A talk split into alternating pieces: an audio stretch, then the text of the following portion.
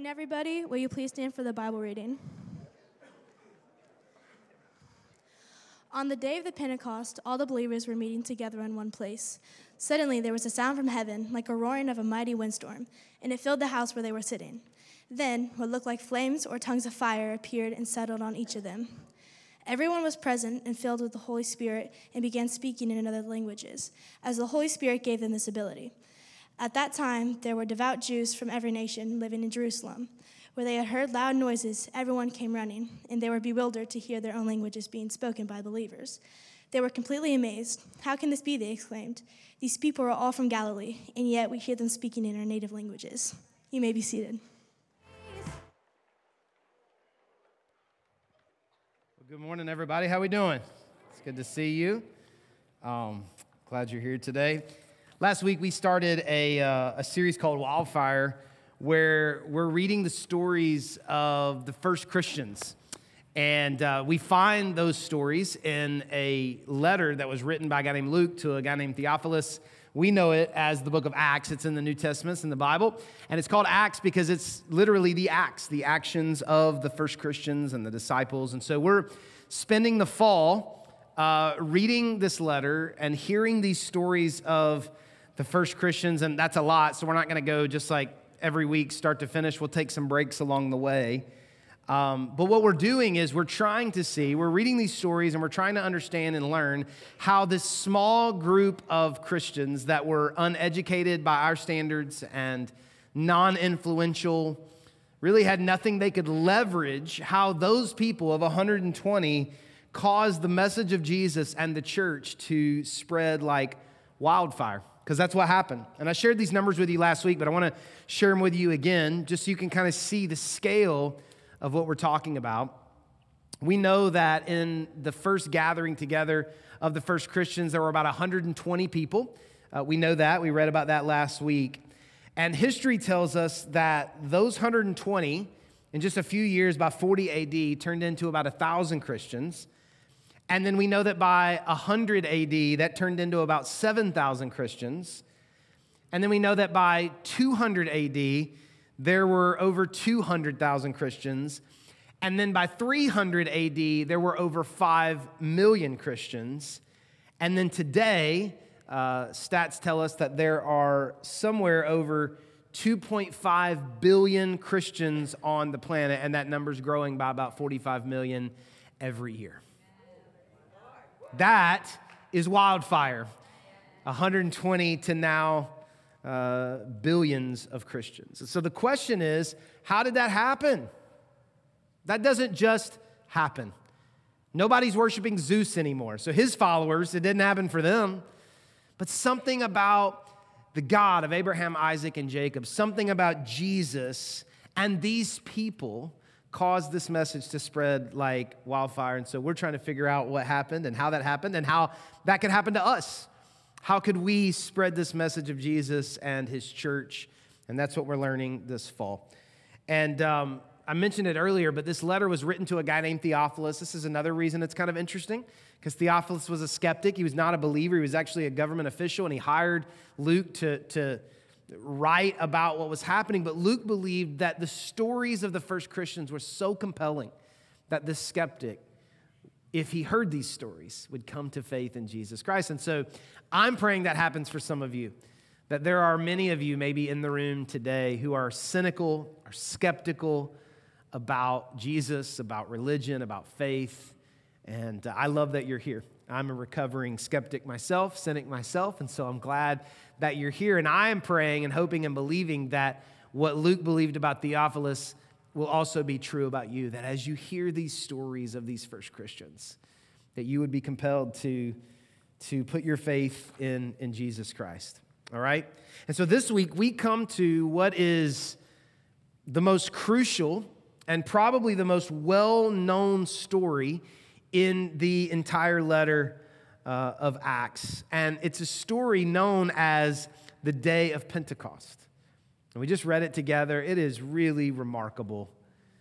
Theologian, the, theologians um, all pretty much agree that this is probably the third most important day in the entire history of, of, of the story of our existence. That from a Christian perspective, creation is one of the most important three days, and the resurrection of Jesus Christ is probably the second most important, uh, if not the most important day. But then the day of Pentecost would be the third most important day in, in all of, of history.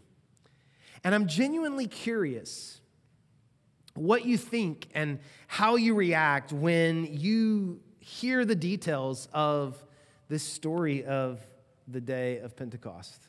I mean, some of the things that we read in there are remarkable, dramatic, uh, different.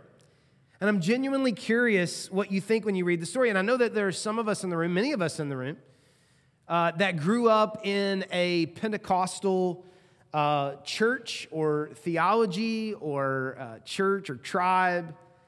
And we are very familiar with this story. Matter of fact, the denomination that our church belongs to, the logo for the denomination is a cross with a symbol of fire on the cross, going back to this, this story. And, and, many of us in the room grew up Pentecostal. Uh, we were part of church services or maybe parents or grandparents.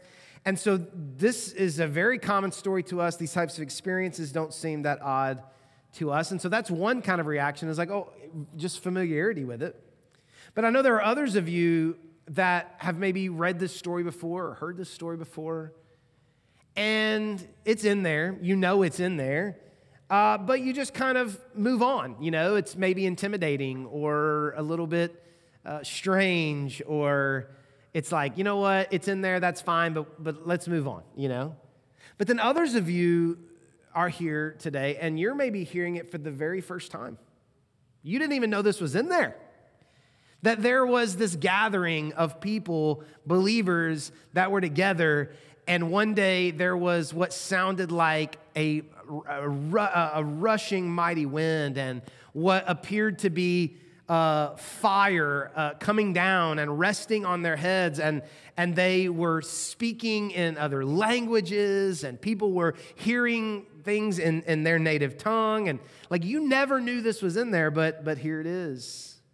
And so I'm genuinely curious what you think and what you feel when you read the details of this story the wind, the fire, the tongues, the, the, the just the dramatic nature um, of, of the day.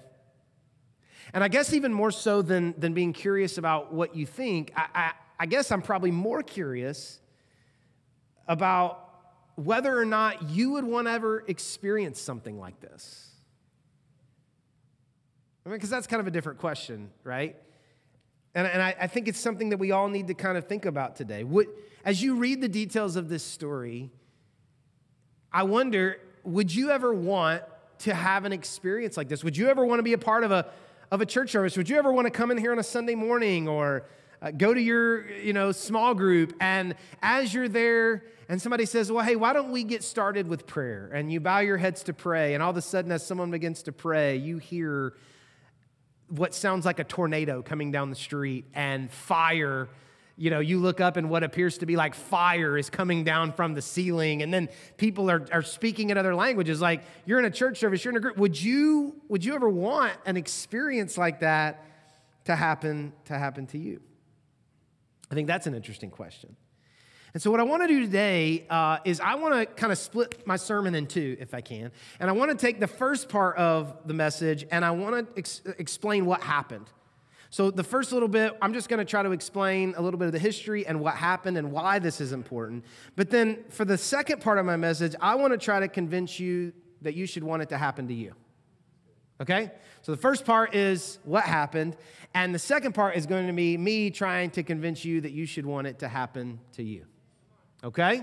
All right, so let's do that. So, to understand what happened, part one of this, to understand what happened, we got to go back 1,200 years with a little bit of Jewish history to the story of Moses. You're probably familiar with the story of Moses, but Moses is sent by God back to Egypt to be the deliverer because his people had been enslaved for over 400 years. And so God sends Moses back and you're familiar probably with the story of the 10 plagues. And on the last night, the 10th plague, on the last night, God's people are going to leave Egypt. But before they do that, God sends an angel to punish the Egyptian people for the way that they had re- rejected God and, and treated his people. And so God sends an angel to punish the land there and the families there, but, but the angel passes over all of the homes that are marked by God's people. That's why it's called the Passover, because the angels, the angel passed over the homes that were marked uh, by God's people. And so on that night, uh, the night of the 10th plague, God's people come out of, uh, of Egypt. They go a little bit and they miraculously cross the Red Sea. You're probably familiar with that story. Moses raises his staff, the waters split, the people go across the Red Sea, the enemies drown in the water, and then God's people come out into the desert, into the wilderness, and they camp there. And about 50 days later, after they have camped in the wilderness or the, or the desert, God tells Moses, invites Moses, says he wants to meet with Moses up on the mountain, a particular mountain called Mount Sinai. He wants Moses to come up on the mountain. And so Moses gets all the people together, and the people gather around Mount Sinai, but only Moses uh, at this point goes up on the mountain. This is all happening uh, Exodus chapter 19, Exodus chapter 20, if you want to if you want to read about it. And so Moses goes up on to Mount Sinai, and God gives Moses what we know of as the Ten Commandments and all of the other laws that are in the first five books uh, of the Bible, 613 of them. So as Moses is up on the mountain, God is, is speaking to him, and the people are gathered around the mountain. But it's not just that Moses gets the laws and the commandments. Something else also happens is that while God meets with Moses, as God uh, uh, descends onto the mountain, as his presence comes to the mountain, there is shaking, and the mountain begins to shake, and there is lightning and thunder. And as you might imagine, the people who are gathered around the mountain are intimidated, frightened, because they are seeing what happens when God Himself descends onto this, this place. I want to read their words to you. This is what they said Exodus chapter 20, just two verses 18 and 19. When the people heard the thunder and the loud blast of the ram's horn, and when they saw the flashes of lightning and the smoke billowing from the mountain, they stood at a distance, trembling with fear. And they said to Moses, You speak to us, and we will listen, but don't let God speak directly to us, or we will die. In other words, the people say, okay, we see what it looks like and we see what happens when God Himself interacts and comes into play with us. And so, Moses, you be the mediator. You go talk to God. You tell us what God wants. We'll talk to you. You, t- you go tell God what we want. But we're not going to interact with God individually. That's too dangerous. You do it. You do it for us. And this was a significant moment in Jewish history, still is to this day, when God gave Moses the Ten Commandments and the law. The Jewish people call it Shabbat. It's the celebration of God giving Moses their law. But we, as non Jewish people and as Christians, we don't call it Shabbat. We have another name for it. We call it the, the day of Pentecost. We call it Pentecost simply because Penta means 50. It's not because of anything else other than Penta means 50, and so it was 50 days after they came uh, out of Egypt. So 50 days after the Passover, which on our church calendar is about seven Sundays after Easter, give or take. Easter, give or take. And so we call it the day of Pentecost. And so the story that we read today, with God's Spirit coming into the room and descending on his people, and there being what sounded like mighty wind and fire. It happened 1,200 years to the day that God descended on the mountain with Moses and the people. Now, that's either the craziest coincidence of all time, or more likely, God was up to something. God was doing this thing on this day for a specific reason. And, and, and I'm curious, um, maybe you're curious, about why that would be. Why would God choose 50 days after Passover, the day of Pentecost, to send his spirit to fill the room where the first Christians were meeting together? I think that's the best part.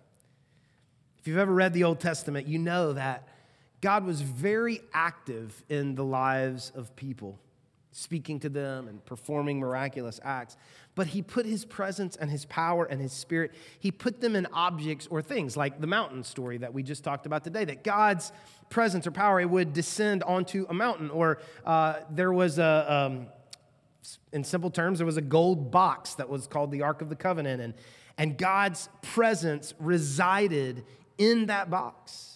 And there were tents and temples where, you know, uh, smoke or a cloud, not really smoke, a cloud would cover the temple or the tent. Or, and so, all throughout the Old Testament, God's presence and his power would show up in objects and, and in things. And that, that's really, you know, a good part of the Bible in the Old Testament. That's the way that God is is showing up in, in, in situations. But then when you get to the New Testament and you get to the Gospels, Matthew, Mark, Luke, and John, God does not put his presence or his power in objects or things. He puts his presence and his power in a person, Jesus Christ. So it's no more gold boxes, mountains, temples, or tents. Now, God's presence and power exists in a single person, Jesus Christ. So when Jesus speaks, it's God speaking. When Jesus performs miracles, it's God performing miracles. The presence and the spirit and the power of God is residing in the person of Jesus Christ. Is everybody still with me? You're learning so much today. You, are learning so much. But then Jesus leaves. Matter of fact, the very beginning of Acts chapter 1, he's talking to his disciples, and it says that he ascends. He just ascends to heaven. Like quite literally, you can go read it, Acts chapter 1. My man just floats up in the sky to heaven. And the disciples are just looking at the sky like this, like what? We were just talking, and he went up. And, and an angel, you can read it. I told you we believe crazy things. An angel shows up and says to the disciples, Why are you guys looking up in the sky? He's gone. He's gone. And so they go back to Jerusalem and they wait. They get together and they do what we do when we get together for church. We wait. We're waiting on the return of Christ. Jesus said he was going to come back. They thought it would be like next Tuesday, next Wednesday. It would be like a week or two. They weren't sure how long. We don't know when it's going to happen, but they would gather together while they wait. That's what we do. We gather together while we wait. And so in the Old Testament, God's presence and power existed in things and objects. And the Gospels, God's presence existed in a person of Jesus Christ. But now here are these 120 Christians gathered together in this upper room or this, this gathering place where they are. And on this day, 1,200 years after God descends on the mountain, God descends again. But he doesn't put his presence or his power in the building. It's not about the room, it's not in the bricks or the foundation. This time, instead of a mountain or a box or a single person in Jesus Christ, God's power and spirit descended on his people. Now, he inhabited his people. And once God's power filled the people, they began to speak in other languages. Now, we don't have time to get into this today. I promise you we will because it's going to come up many, many times in the story. But I, uh, I do think it's important to point out, just for the sake of today, that what's happening on this day specifically as they begin to speak in other languages is not what we typically mean when we talk about speaking in tongues, which again is a whole nother sermon that we will talk about in the series. But what's happening on this day is not so much that they're speaking in like tongue, heavenly language, and nobody knows what it means. What's happening on this day is that these Jewish people open their mouth and they are speaking in other actual native languages that they've never learned before. And so all the other people are hearing what the Bible says are the wonderful deeds of God, the wonderful things about God in their language. So it would be like me opening my mouth today and, and enabled only by the Spirit of God speaking in German or in French or in Spanish, even though I don't know any of those languages. But if a German or a French or a Spanish person was sitting here, when they heard me speak, they would be like, oh, I know exactly what he's saying. He's speaking my language. Does that make sense to everybody? So God's Spirit descends on his people. They are now filled, infilled, baptized in the Holy Spirit, and they begin to speak in these other languages. And what I think is the coolest part is that while all this is happening, it's so loud and so dramatic and so amazing that because it's a holiday, the day of Pentecost, the Bible says that there are people from every nation that we know of, every known language that, that they knew of at the time are there.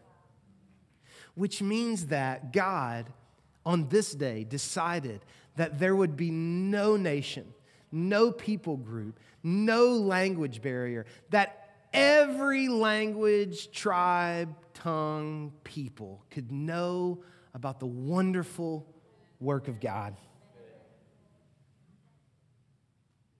I mean, that's pretty crazy. That God on this day was removing a language barrier, but He was also removing any type of superiority. No language is better than another language. No color of skin is better than another color of skin.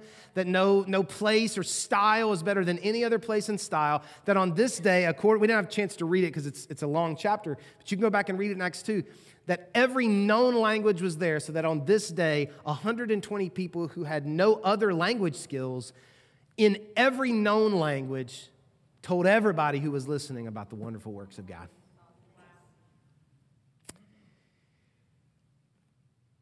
And so that's what happened. And that's awesome. That's what happened.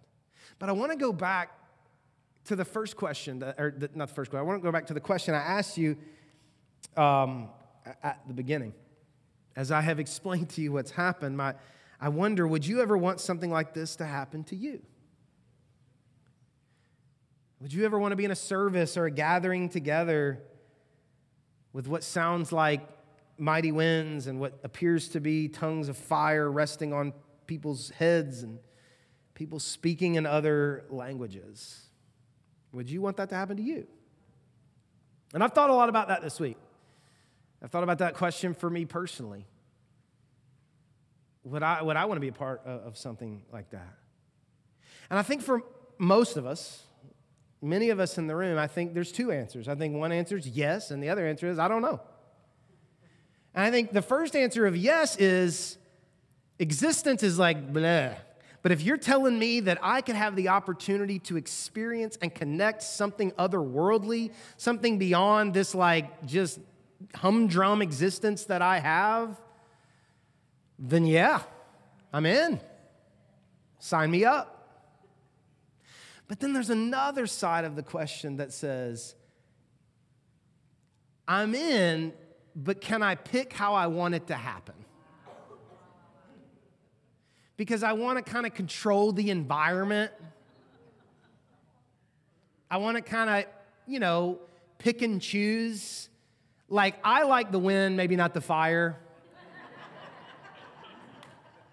You know, or like, and so, in, in, in all honesty, like, we joke about it, but we live in a time now where, like, almost everything is to our preference and discretion, and we get to control our environments and opt out of what we don't want to do, and, and all those things.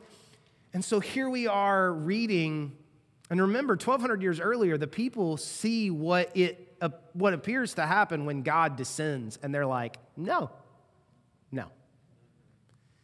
And here are these people, and God is filling them, and we see this, and it's beyond our control, and it's beyond our understanding to a certain extent, and it's beyond our preferences to a certain extent. And so, yeah, you're telling me I can like experience something beyond myself. I want that. But you're also telling me that I can't be in control, can't decide exactly how it happens I don't know. I don't know. I'm not sure about the tongues part. I'm not sure about the, the miracles. I mean, as we read through the book of Acts, you're going to see these people filled with God's Spirit, and they're going to speak in tongues. There's going to be miracles, there's going to be visions. And I, you know, it's always been easy. I mean, you can read out throughout history, like people have always been cynical and skeptical of stories like this, but maybe it's never been easier to be cynical or skeptical. You read these things and you say, eh, no, I don't know, I, I doubt it, right? And so I am genuinely curious. Would you want something like this to happen to you, for you?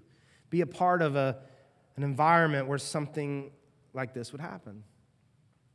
I want to read you one more verse from the New Testament. It's not in Acts, it's in Corinthians, which all of the New Testament letters, all the New Testament books, what we call the Bible in the New Testament, all of them are just letters uh, or historical accounts, depending on which book they are, written to the first generation of Christians. So, what we're going to read in just a second was not written to the first Christians, but it was written to the first generation of Christians. So, maybe 20, maybe 30 years later, after the story we read today, now this message is spreading. You know, thousands and thousands of people are now Christians. And so, the Apostle Paul wrote many of them. There are some others, but he wrote many of these letters to the first generations of Christians, trying to help them to know how to live the Christian life and, and to keep the faith until Christ returns. And so there, there's, there's a lot of scriptures we could read that set up the one scripture we're about to read, but I think the scripture stands okay on its own. In 1 Corinthians chapter 14, towards the end of the letter, Paul talking to this first generations of Christians says this very simply. He says, Let love be your highest goal. You know that. Love God with all your heart, soul, mind, and strength. Love your neighbors yourself. Love's the most important. But, he says, you should also desire the special abilities the Spirit gives, especially the ability to prophesy. He just throws an example in there for you.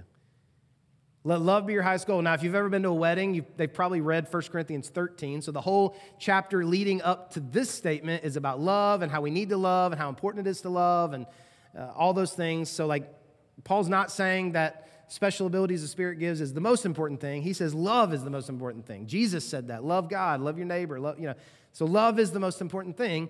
But to these first generations of Christians, Paul says, you believe in Jesus, you believe in the cross, you believe in the resurrection, you're waiting on him to return, love people, love God, yes, but you should also desire the special abilities that the Spirit gives. And he gives one example of this, which is prophecy. But according to who you read and what you believe, there are probably about 17 what we would call spiritual gifts or special abilities that the Spirit gives. These are things like um, discernment or uh, faith or giving or knowledge or mercy or prophecy or wisdom or tongues. There's, there's, there's these, there's quite literally special abilities that the Spirit of God can give you while you wait on the Lord to return and while you gather together with Christians. And if I could paraphrase Paul's words, I think it would be fair to say, in a very simple way, I think Paul is saying to you and to me and to them, you should want this. You should want this.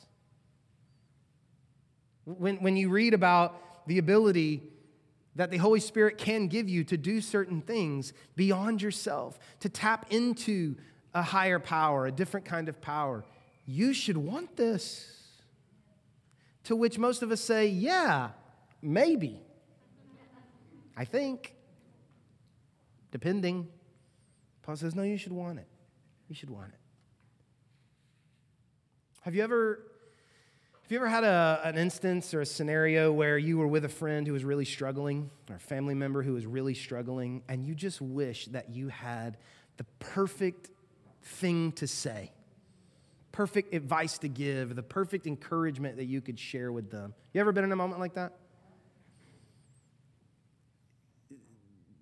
According to the Bible, that there, there, is, there is a special ability that the Holy Spirit can give you in that moment to be able to say exactly what needs to be said for that person to receive the advice or the encouragement that they need.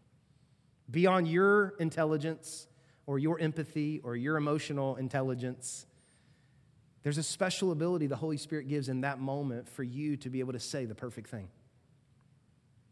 Or maybe, maybe you've ever been in an instance where you wanted more boldness because you wanted to speak up about your faith or about Jesus, or you wanted to take a stand on something, but you were so afraid to lose your job, or maybe in different countries, you know, to, to lose your life or to lose a relationship or whatever. According to the Bible, there is a special ability that the Spirit can give you to have boldness beyond the normal human level of boldness that you have. Now, there is different level of boldness already in the room because some of you are tough and challenging and, and, and, and stubborn, and others of you are, are weak. You know, it's like sandpaper, different degrees, okay?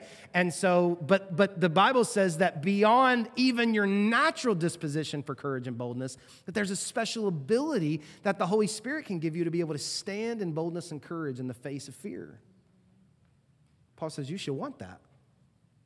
You should want that. Or maybe you've been in an instance where someone you love or care about or work with is sick. Maybe they just got a diagnosis or they've been injured. And everything inside of you wants to pray for them and wants them to be healed. But you're afraid. Because what if you pray for them and they're not healed? Or what if you pray for them and you sound foolish? Or what if they're scared by your prayer or, or, or, or, or whatever it is. And according to the Bible, that there, there is a special ability that the Holy Spirit can give you that you could pray for that person and that they could be miraculously healed. And Paul says, you should want that. You should want that. And we could keep going through all of these instances of, of the spiritual gifts of discernment to be able to know something that maybe you shouldn't be able to know on your own or generosity, to see a need and to be able to meet it beyond just your good math skills and saving ability, or the ability to have mercy in a situation where other people don't have it, or the ability to pray and speak in a language that no one understands except that which the Spirit would interpret for someone. And Paul says, in each and every instance, you should want that. You should want that because it is God not in a box anymore and not in the form of Jesus, but it's God Himself in spirit form descending on you and baptizing you and filling you, allowing you to live the Christian life, but not just to help you, but to help all the other people who are gathered with you today while we wait. While we wait. And so, here again, and we could do this every week, honestly, but here again, we see how the Christian message uh, differs from society and culture. Because society and culture says all the answers you need are inside of yourself. Look within. If you'll look long enough and hard enough you'll find out who you are you'll find out what you want you'll find the strength the courage the resolve to be who you need to be who you were always meant to be. But the christian message says you don't have in yourself what you need. That's why you need a savior so God sends Jesus. And then after you put your faith in Jesus Christ on the cross and the resurrection, you say, I believe in that. Now I am saved. The Bible says you, the answer is not in yourself, that there is something outside of yourself, a power and a spirit of God outside of yourself that, pick your word, will fill you, baptize you, um, uh, uh, uh, um, come upon you, it's something outside. When you become a Christian, you have the Spirit of God, Ezekiel says, like in your soul, in your spirit, in your heart, however you want to, word you want to use. God is always with us. We're never alone. His presence is always with us. That is true too.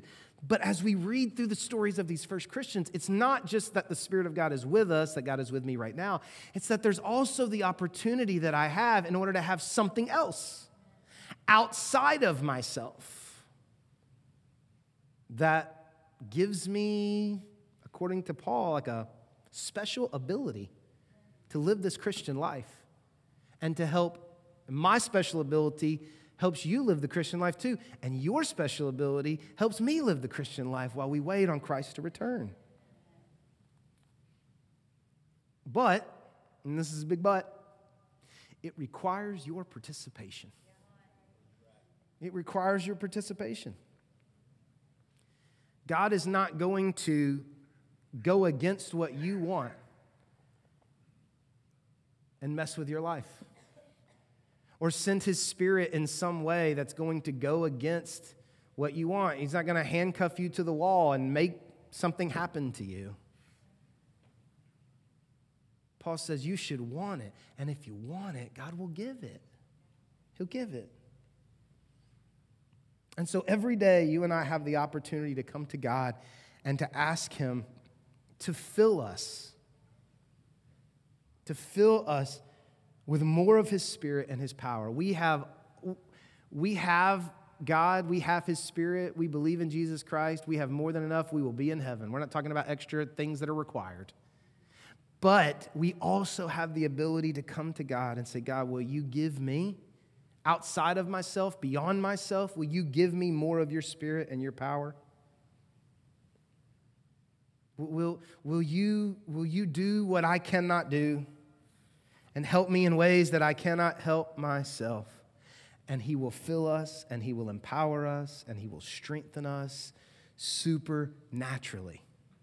And Paul says, you should want that. You should want that. So let me let me challenge two groups. There's probably we could break it up into different groups, but I think two groups covers most of us today, okay? As we end this, I want to just challenge two groups of people. The first group of people are those who grew up in this. And I say us, like uh, those of us who grew up in this, because I, I grew up in this. And so we're familiar with the language, We've got our stories, sometimes we've got our nostalgia. And we either love and cherish it, and so we have certain ways that we think it has to go and needs to be in order to count as real, or we are very cynical and skeptical, and we've got baggage, and we're like, yeah, I was a part of that, I was raised in that, I went to that church, that's ridiculous, I don't want anything to do with that. For those of us who were raised in this, I, I want to challenge you to set aside your stereotypes, to set aside your preferences, and to set aside your baggage. That's the first group. But the second group are those of you that you are brand new to this. You didn't grow up in this. Some of you are hearing this story for the very first time today. And, and you didn't even know we were a Pentecostal church. You're not sure if you're coming back. but you're brand new to this. And maybe, you know, you had a relative who visited a church one time, or maybe you visited a church one time. You'd never heard this story. You just saw the way they were doing what they were doing, or or maybe, maybe you, you're distrusting of people. And, and, and so there's just a million reasons why you would say, like, eh, I don't know about that. I want to really challenge you today to set aside your fears, to set aside your cynicism and your skepticism. And what I want to challenge all of us to do is to come to God today and every day and to pray this simple prayer God, I'm open. And I want everything you have for me. God, I'm open. I'm open. I don't know exactly what you're doing. I don't know how you do it all. I don't get to control it. I don't have an explanation for all of it. But God, I'm open. And I want everything you have for me. Because we do, right? I mean, we do want everything He has for us. But if that's true, and it is, surely you know that there are things that God has for you that are outside of your comfort zone. Surely you know that. I was talking to one of our students at camp after one of the night services that was a little bit more rambunctious than we're used to here at Hope City Church. And she, she kept saying to me, she just kept using the word uncomfortable, uncomfortable, uncomfortable. And I said, Now, by uncomfortable, uncomfortable, do you mean you were not comfortable? And she said, Yeah. I was like, That sounds like God. Unsafe, that's different. Uncomfortable means I'm comfortable here, but I feel like, God, you were doing this. And God says, Yeah, that's right. And Paul says, You should want that. You should want that. And here's what I know I know that if we want to change this city and spread the message of Jesus Christ, it will require the supernatural help of the Holy Spirit in work, in the work of all of our lives. We're not smart enough, charismatic enough, influential enough, wealthy enough. We're not. We need the supernatural, special help of the Holy Spirit. And so, as your pastor, I'm going to lead the way. I want that. God, I'm open. I want everything that you have for me. But at Hope City Church, God, we're open. And we want everything that you have for us. Let's pray. God, thank you for Jesus so that I never have to wonder if you love me I don't have to wonder if I'm saved. I don't have to wonder if I have a relationship with you, God, because you sent Jesus. But God, I pray for all of us today who have put our faith in Jesus Christ, but have maybe stopped short of experiencing everything you have for us. God, I pray that today we'd be open. We'd be open. We'd be willing to get outside of our comfort zone, our preferences, our need to control our environments. And we would just come to you with a willingness, a curiosity, and a hunger to experience everything you have for us that will help us live this Christian life and help those around us live this Christian life, God. And so, God, I just pray for us as a church, God, we're open. We're open. We want everything you have for us. And God, I pray for every believer in this room right now. Help us to set aside our preferences, our stereotypes, our cynicism, our skepticism, our fears. God, help us to lean in to what you want to give us and do for us in our life. In Jesus' name we pray. Amen.